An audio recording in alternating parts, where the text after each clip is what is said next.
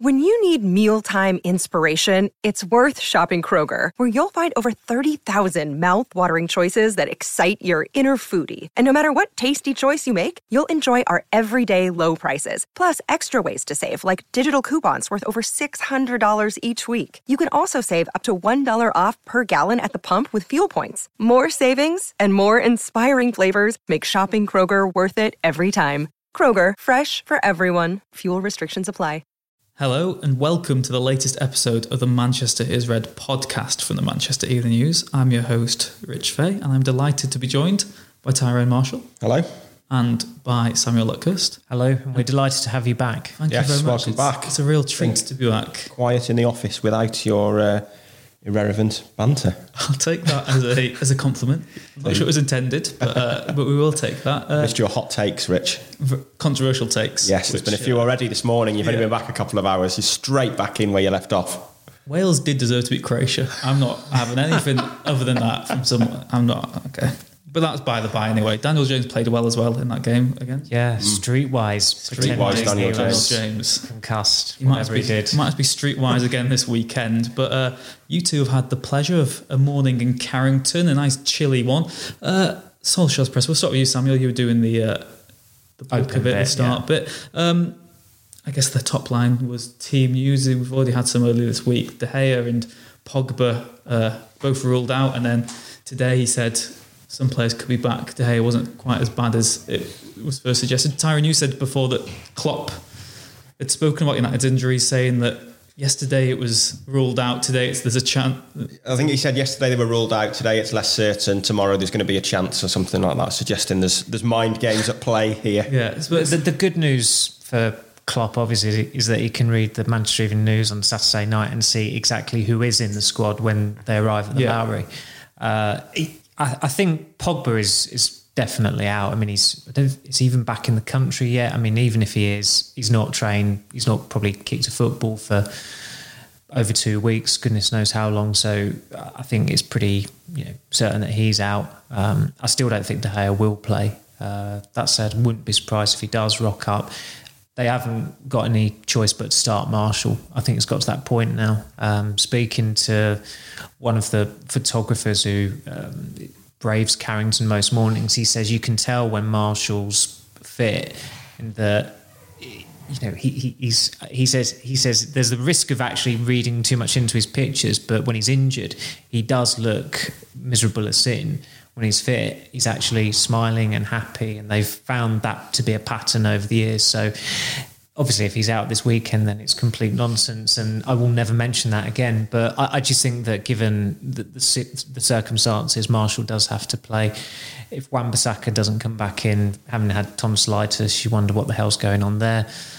Luke Shaw is Luke Shaw as Phil Jones is Phil Jones uh, when it comes to injuries they're both very brittle and it wouldn't be a surprise if if Shaw's still not back and he's, he's been out for a long long time now as well Yeah, we'll get on to your maybe your preferred team selection in the second half of the podcast. But uh, Romero and goal for you, would it be Tyrone in that instance? I mean, the thought of Adrian versus Lee Grant would have been good, but it looks like, Alisson, Yeah. looks like Alisson's back for Liverpool and Yes. uh, Romero would probably be in goal for United. Yeah, I think if there's probably one area uh, Solskjaer can afford an injury, it's probably in goal. Romero's up there with the best number twos in the league, probably the best number twos in Europe. He's, he's played in World Cup finals, so I don't think there's any concern about throwing him in if De Gea doesn't make it. And you know, let's not forget De Gea hasn't been at his best. Um, he's been a lot better this season since he signed his new contract. But he wasn't at his best towards the back half of last season. Um, so I don't think there'll be any concerns over playing Romero. I actually thought it was strange Romero didn't play at Alkmaar a few weeks ago in the Europa League. To remember which dull Dutch side did, was yes, I them. did. Yeah, I was just ticking them off in my head then. Den Bosch. Twente. No, FC Twente, no. We got there in the end. Oh, I've forgotten it again now. AZ. Yeah, I thought it was strange he didn't play in that one, considering you think he'd play in most of the Europa League games this this season. Um, so if De Gea doesn't make it, then I don't think there'd be any concerns about throwing Romero in. He's, he's a very experienced goalkeeper. Yeah, we'll wait and see on Sunday more about that as well. Uh, I saw some fans on Twitter weren't very happy with Solskjaer. They say he's a bit too defensive, and I guess maybe naive. He's so positive against they. You seem to forget it's the worst start have had in 30 years, worse than they were this time last season. They're 12th in the Premier League, 15 points off Liverpool, and yet he says there are improvements that have been made. What did you make of his comments today, Samuel? Because it just seems like a broken record every week, and like he's oblivious to the burning house around him. He has that knack that other United managers since Ferguson, apart from David Moyes, have had that at the start of the press conferences, uh, they're chiming with the fans, they're hitting all the right notes, and then towards the end of their reign, you you post any comment that they've said in the press conference, and it's just going to wind up supporters to to high heaven, and that is happening with Solskjaer now. He's he's not chiming with supporters, which is is pretty peculiar. Not not because of how bad, excuse me, how badly United have been but the fact that he he played for the club for such a long time and he pretty much was a fan before he um, before he got the manager's role. He said that again today, didn't he? Again, when he spoke at the Liverpool fixture, he said they can write their names in history, like I did. It's yeah. harking back to the past again. It doesn't matter what happened. We've not had much of that recently either. Yeah. There's the you know he couldn't stop mentioning Fergie in his first few press the conferences. The gaffer called the gaffer. yeah, the nineties. That was a great uh, thing. I think in Alkmaar when he said we're not in the 90s anymore. Yeah. And then at the weekend, it was on MUTV Ole on 1999, which was obviously recorded a few months ago. But it's like, you know, the, the History Channel punchline that used to be the Liverpool joke. Now it is the United joke. Uh, but that's, I suppose he has to play it in a certain way. I mean, it, it does echo what a lot of people, most people at the club are saying in that they do they genuinely do think they're heading in the right direction you know as certifiable as it sounds that they're of that opinion. They think the recruitment they've they've nailed they think they've got that right. Um, I think a lot of people would say you can't get it right if you don't sign a striker or a midfielder when it's obvious that you needed those in the summer. Um, 100% behind Solskjaer all these sound bites and what have you. Uh, but there has to you know it, it has to come to a head at some point unless they managed to arrest this slump and I, I don't actually think they'll get tonked this weekend. I don't. I'd be amazed if anyone out there actually thinks they'll they'll win. But it's it's a really really tricky period coming up in that you've got the best team in certainly in England, European champions coming on Sunday, and then it's four away games on the spin. And although on paper you look at those teams, they're not you know too difficult coming up against, apart from Chelsea, this is it doesn't work like that way with United anymore. I mean, you could easily see them losing at Norwich. You could easily see them losing at Bournemouth. At Bournemouth first half last season away from home, it's one of the worst 45 minutes of sin from United side. Yet somehow they got in at half time one one.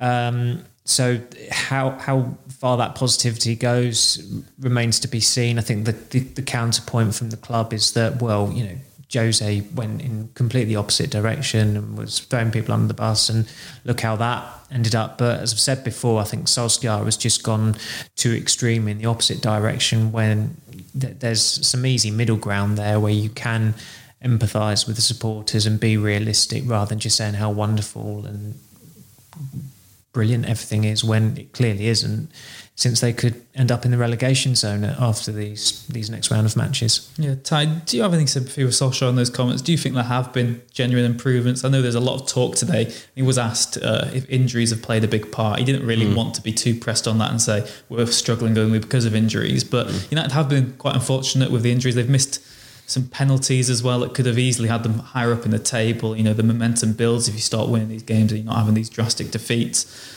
So, do you think United have actually improved since last season? Or I, I think they've improved defensively. Um, I think we've seen that evidence before our eyes. One of the best defences in the league now. Um, so, I, you know, I think they've definitely improved defensively. I think the other, I mean, teams are going to suffer with injuries. United have suffered with a lot, but I think a lot of this is also their own doing in a way. You know, Solskjaer is still not happy enough with the fitness. He's still working them hard. But do you not think he's to blame for rushing people like Paul Pogba back for a meaningless League Cup game, which has now ruled him out of one of the biggest games of the season. Yeah, quite probably. And I think he rushed players back last season as well. He, he flogged the players in Dubai in January last year, and then they all started getting muscle injuries, and it's happened again. And there's a sense. It was Liverpool at home last time, wasn't it? When it was when three, like three went down. Yeah, I think Matic went down on the eve of the game, and then three in the first yeah. half, wasn't Rashford, it? Rashford was the first one that went down, but had to play the full play 90. The full 90, yeah, Lingard yeah. It was, Lingard came on, then yeah. went back, back off. off. Yeah. yeah, it was. It was bizarre. Embarrassing. And that was like an episode of Casualty. Um, but yeah, it, it's still happening, and I think speaking to Solskjaer in, in Alkmaar when Jesse Lingard picked up his, his injury, he seemed to hint that there was an acceptance that they were going to keep getting injuries until the players were fit enough. But they haven't got a big enough squad to cope with that. So, it, you know, in that, if that's the case and that's what's happening, then no, I haven't really got sympathy with them on that regard because it sounds like it's a necessary evil to get the fitness up. But unless you get results, he's not going to be the manager to, to benefit from that. And the penalties thing, I mean, teams miss penalties. The team that wins the league will miss penalties. The team that gets relegated will miss penalties. You know, missed penalties are a, a fact of football. So if every team, if every team said, "Oh, well, we missed this penalty, we could have an extra X points," then you know we'd, we'd be in complete chaos. So. You know, missing penalties is just part and parcel of football. Well, United have had more penalties against Liverpool than any other team they face in the Premier League, so Good maybe start. they'll have that. It's ten. They've had 145 penalties in the Premier League. History. You don't, but- you don't want me to name all of them, do you? That's, that's the teaser. You've got to do it in chronological order as well and tell me exactly where they went in the net. Uh, Samuel, also at the presser today, uh, Solskjaer was once again pressed on the sort of summer uh, decisions he made, and he was asked again if he if it was the right decision to let so many players go when only three came in. Uh, what did you make of that? You've already hinted that it was so obvious they needed a new centre foot forward and a new central midfielder, but Solskjaer again defended his decision. Do you think he was right to have such an overhaul in the summer, or do you think he's paying the price now? again, completely understandable why Lukaku went. Lukaku didn't want to be there. Okay, Solskjaer marginalised him, so he kind of you know pushed him uh, in, in that direction. But Lukaku agitated, and you know he, he just abandoned all professionalism at the end to ensure that he, he forced that through that move. I think they're right to you know, cut the cord on Sanchez as well. Unfortunately for them, I think this time next year he'll probably be a contracted United player. Um, given the he's had another injury, I, I, and he wasn't really starting for Inter either. I think he only made one league start for them. But of course, they, they knew. I mean, Solskjaer decided many, many months ago that he wanted to get rid of Sanchez. They probably, well, they knew in early April that Herrera was definitely going they certainly would have known probably around the same time that Lukaku wanted to go as well.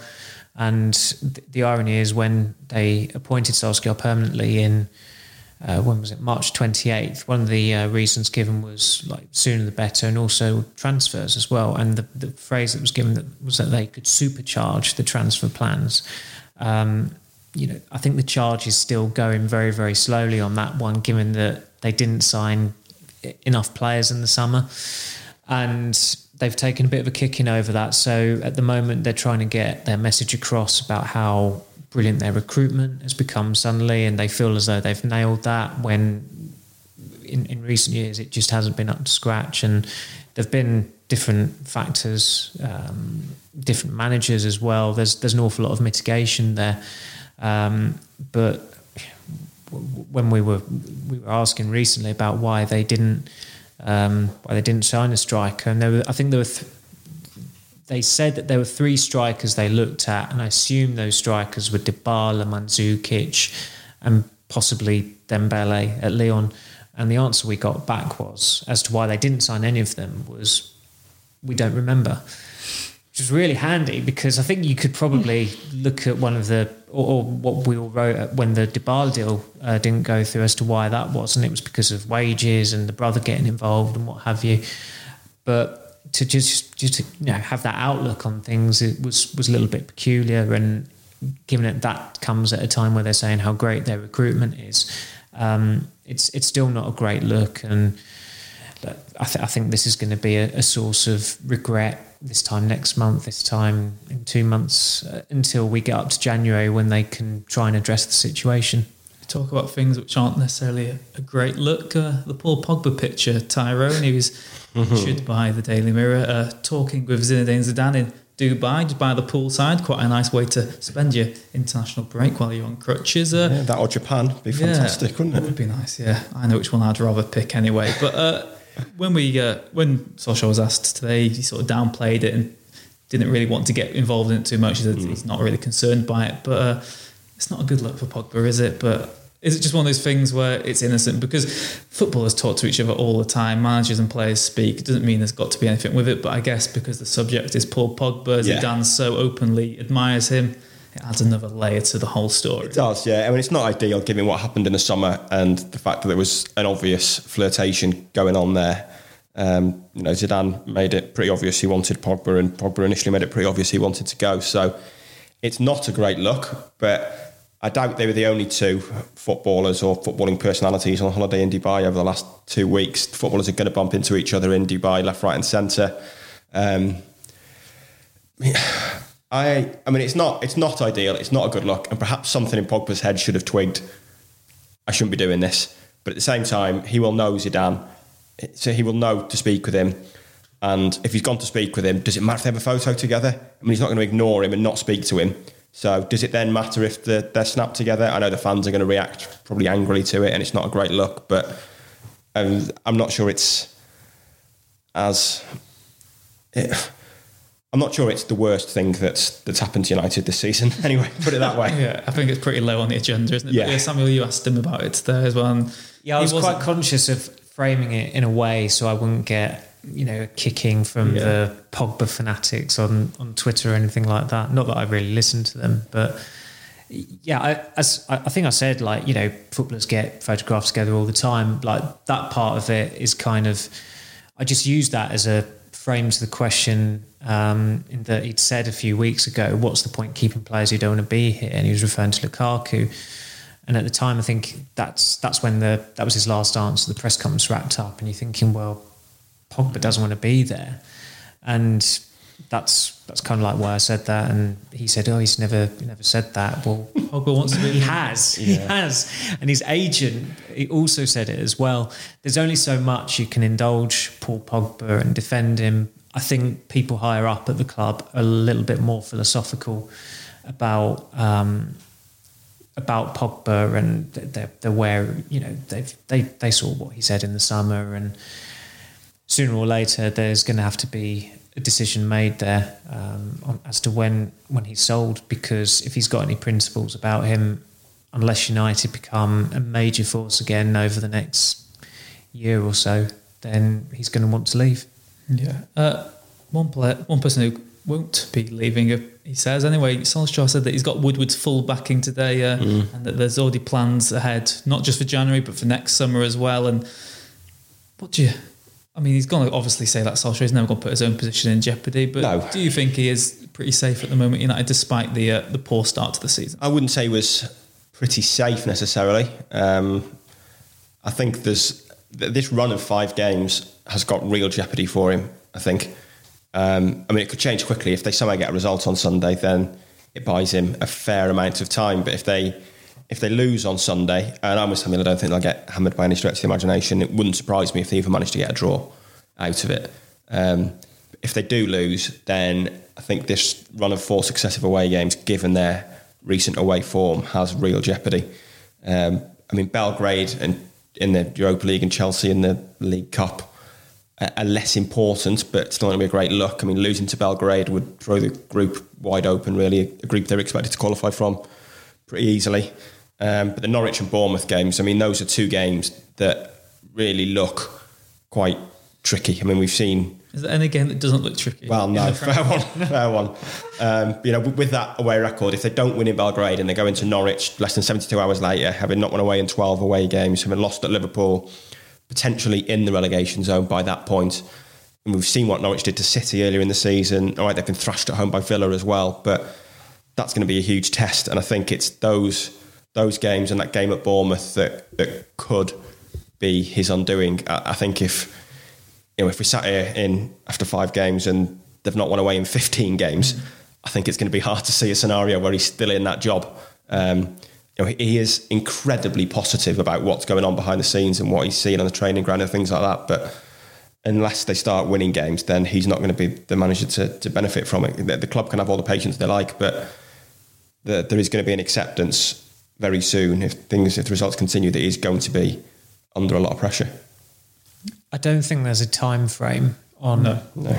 on when he'd be sacked. I also don't think that he's got the whole season, regardless. You know, you just play it by ear. I, I don't think that um, say they were bottom at Christmas, I wouldn't expect him to be in charge. They're not just going to carry on regardless like that. There's going to, if it is that bad, or if it's if it's uh, the, the, example I always go to is Mourinho's last season at Chelsea when they're 16th was it just yeah. just just before Christmas.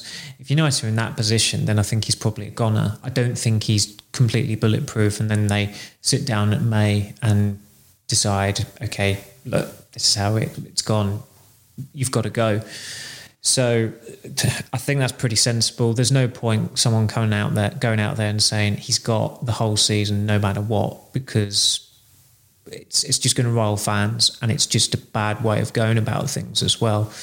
Um, they have changed, you know, they've changed their approach there um, quite drastically, and that they sacked Mourinho last year when Champions League qualification was still possible. That was mm. previously the um, the benchmark to to get sacked by uh, if you're a United manager. So he is he is in jeopardy, uh, despite how positive they're sounding. But while he is still in post, they can't say anything other than we are 100% behind the manager. But there will be a point where they have they are behind the manager and they've got a knife to plunge into his back because he's not up to it anymore. Well, whatever happens, Edward would insist it will be the football figures at United who will make the decisions. He spoke this week. He said it's an insult and a myth to think that non-football figures make the big decisions at the club. What what do you make of those comments? Well, someone said at Carrington's Day, if the way you could read that is that he's saying it's an insult to say I'm at fault for the crap recruitment at this club. Blame those guys over there who are the real football figures. Woodward's role has changed slightly in that they're all adamant at the club all the relevant people you speak to in that he has nothing to do with recruitment anymore. Whereas previously he was the guy who got on a plane to Spain to see if Neymar wanted to join United in, in 2015 and dealt with Raiola, dealt with Mendes. Um, Matt Judge is the head of corporate development who goes out there, touches base with agents, gauges whether a player wants to come to United and is negotiating the deals. So Woodward's taken a back seat. I think that's been reflected in the investors' calls when he just talks about football now. He doesn't talk about the commercial side. I think from his perspective, he would probably, in an ideal scenario, he'd like a David Gill style role where you're, you're quite comfortable and you've got some, you've got the right people um, in the right positions to to take care of the football matters, and you just oversee it and you sign off the deals when they're, they're set up. So as, as I said, even though he's even though that minor role change has occurred, he's still the common denominator in six years of and to fans as well. The fan, yeah, fans he might have had within the club a different role change, but the fans still see him as the man responsible. He is he is the he's the chief executive. He's the he's the kingmaker there. He is the man who chooses uh, the manager. There, there there isn't a process there. They've not got a recruitment department that lined up to go out there and see what what or who should their next manager be. Um, they're overseeing, you know, the transfer side of things. He's the one who thinks, yeah, he's he's he's the manager for me. Um, that's been the case since he, he settled on Louis van Gaal. Obviously, everyone knows that Ferguson chose Moyes, and that was the very moment where, because it went so badly wrong, that you, you realise there was just there was a non-existent football structure there because the owners, the chief executive, all of them, they just deferred to the genius manager and, and his opinion as to who should be the next United manager, which was wrong for a number of reasons because it shouldn't be the manager making that decision, and also it was such a such an obviously wrong decision and quite a quite a blinkered one as well. You know, going from cut cut from the same cloth. That was literally on the website when yeah. they mm. announced Moyes, and they've they've been playing catch up ever since, and there's still the, the structure still isn't right. But a lot, but most of the people at the club think it's working, think it is right, and that's why Woodward's launched this quite impassioned defence of it. Well, he might have more uh, support for his defence if United do get a result this weekend. The second half, we will talk about the Liverpool game, but before then, we're going to take a short break and we're going to leave you two with a teaser question. Mm. This weekend sees United take on Liverpool, and it's the first time in a long time that Liverpool have faced United as league leaders in the Premier League. What I want to know is when was the last time Liverpool played United as the top team in the Premier League? When was it? And what was the score? we'll be back after this short break.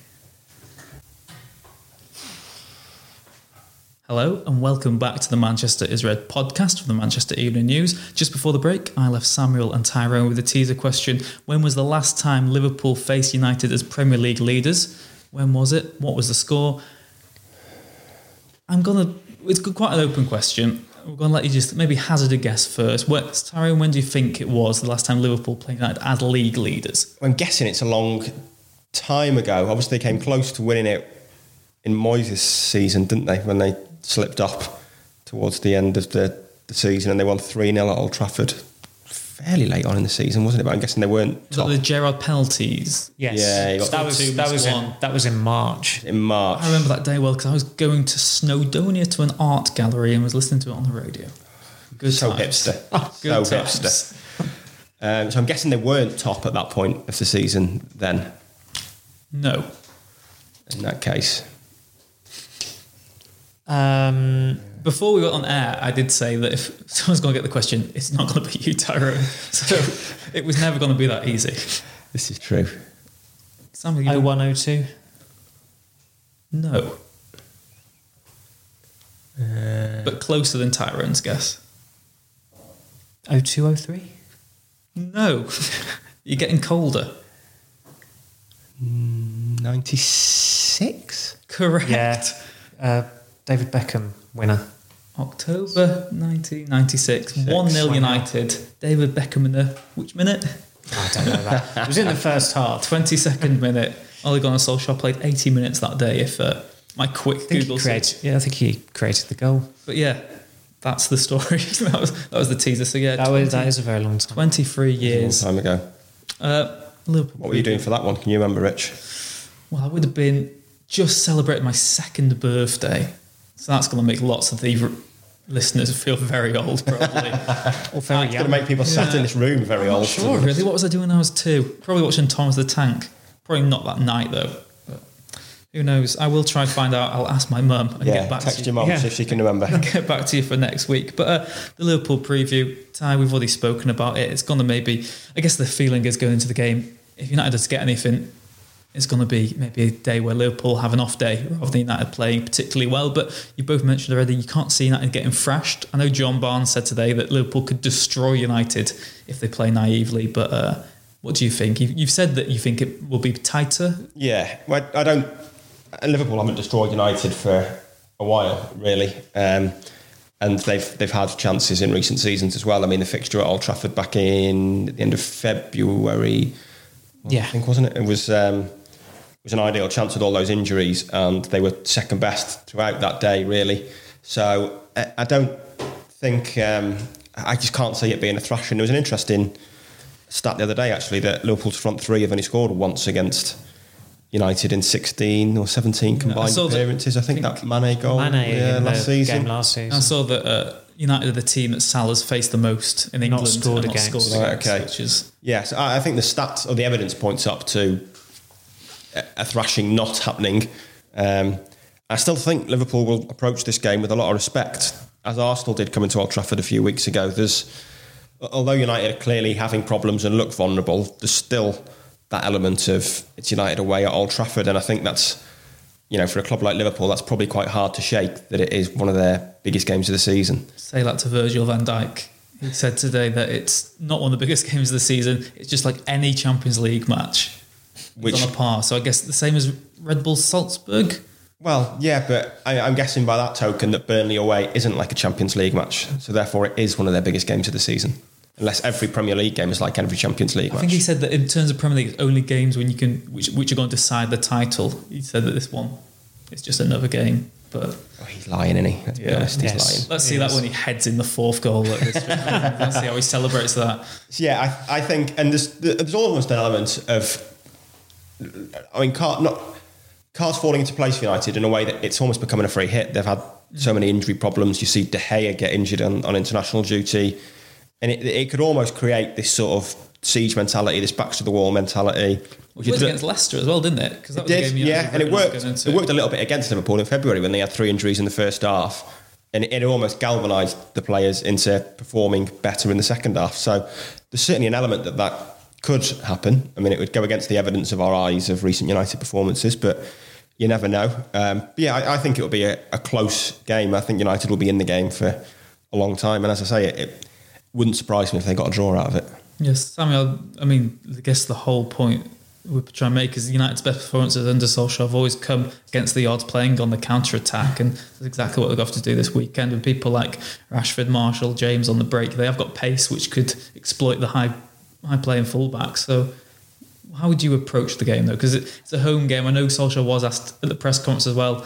Uh, about the Moyes comments when he said United got underdogs for the game. Yeah. He was asked if that was a reality, and he, he sort of brushed it. Yeah, he just, he just responded rather than answered. But whether you like it or not, United are the underdogs going to this game. Any sort of betting stats will tell you that. But how would you approach the game if you were United manager? Uh, they, they do need to go on the front foot um, just to try and rip Liverpool out of their comfort zone. It, it, really wouldn't surprise me if the game develops like the derby in April, in that United seemed to exceed expectations in that first half. They got at City, uh, and that was three days after the, the, the absolute embarrassment at Everton, that 4 0 defeat and it was nil nil at half time. They'd done reasonably well, but of course in the second half, City go up a gear, score quite quickly, score again quite quickly, and it's and then the rest of the game was a procession, and United weren't fit enough. Solskjaer said they're not fit enough. I think come the end of the game, or certainly in the dynamics of the game on Sunday, I'd be amazed if you know it's it's the Alamo at Liverpool's end. Um, if if it's a tight game and United are in and, and United are in need of a, of a goal. I, I don't. You just don't see them getting to that stage now. Even the Southampton game in August, they had man advantage and they had all the ball. They weren't creating enough clear cut chances. The ball was going in all the time and nobody was there on the end of it. So uh, Liverpool have got just you know they're they're superior in just about every department. Uh, I don't think there's a single one area of their squad that you would say United are better off there. Um, there, there, are players who United would enhance Liverpool, but the bigger picture is Liverpool are just superior just about everywhere.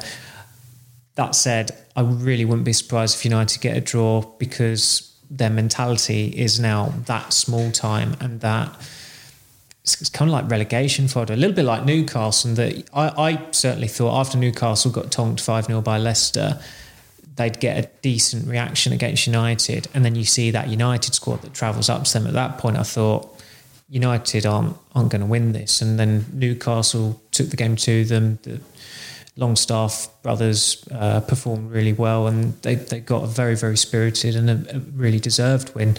Um, but I suppose the mitigation there is that Newcastle playing against a terrible United side. United are playing against the best team in the country at the moment. So I, I wouldn't be surprised if United get a draw, and if they do, that has to be seen as a positive because Liverpool are on this exceptional winning run. United are absolutely awful. Um, they, I think, well, it was last year they brought out the, the, film "Too Good to Go Down." Like there could be a sequel coming coming sometime yeah. soon. Uh, so, uh, yeah, if they get a draw as, as small time as it sounds for United, then it's it's a positive.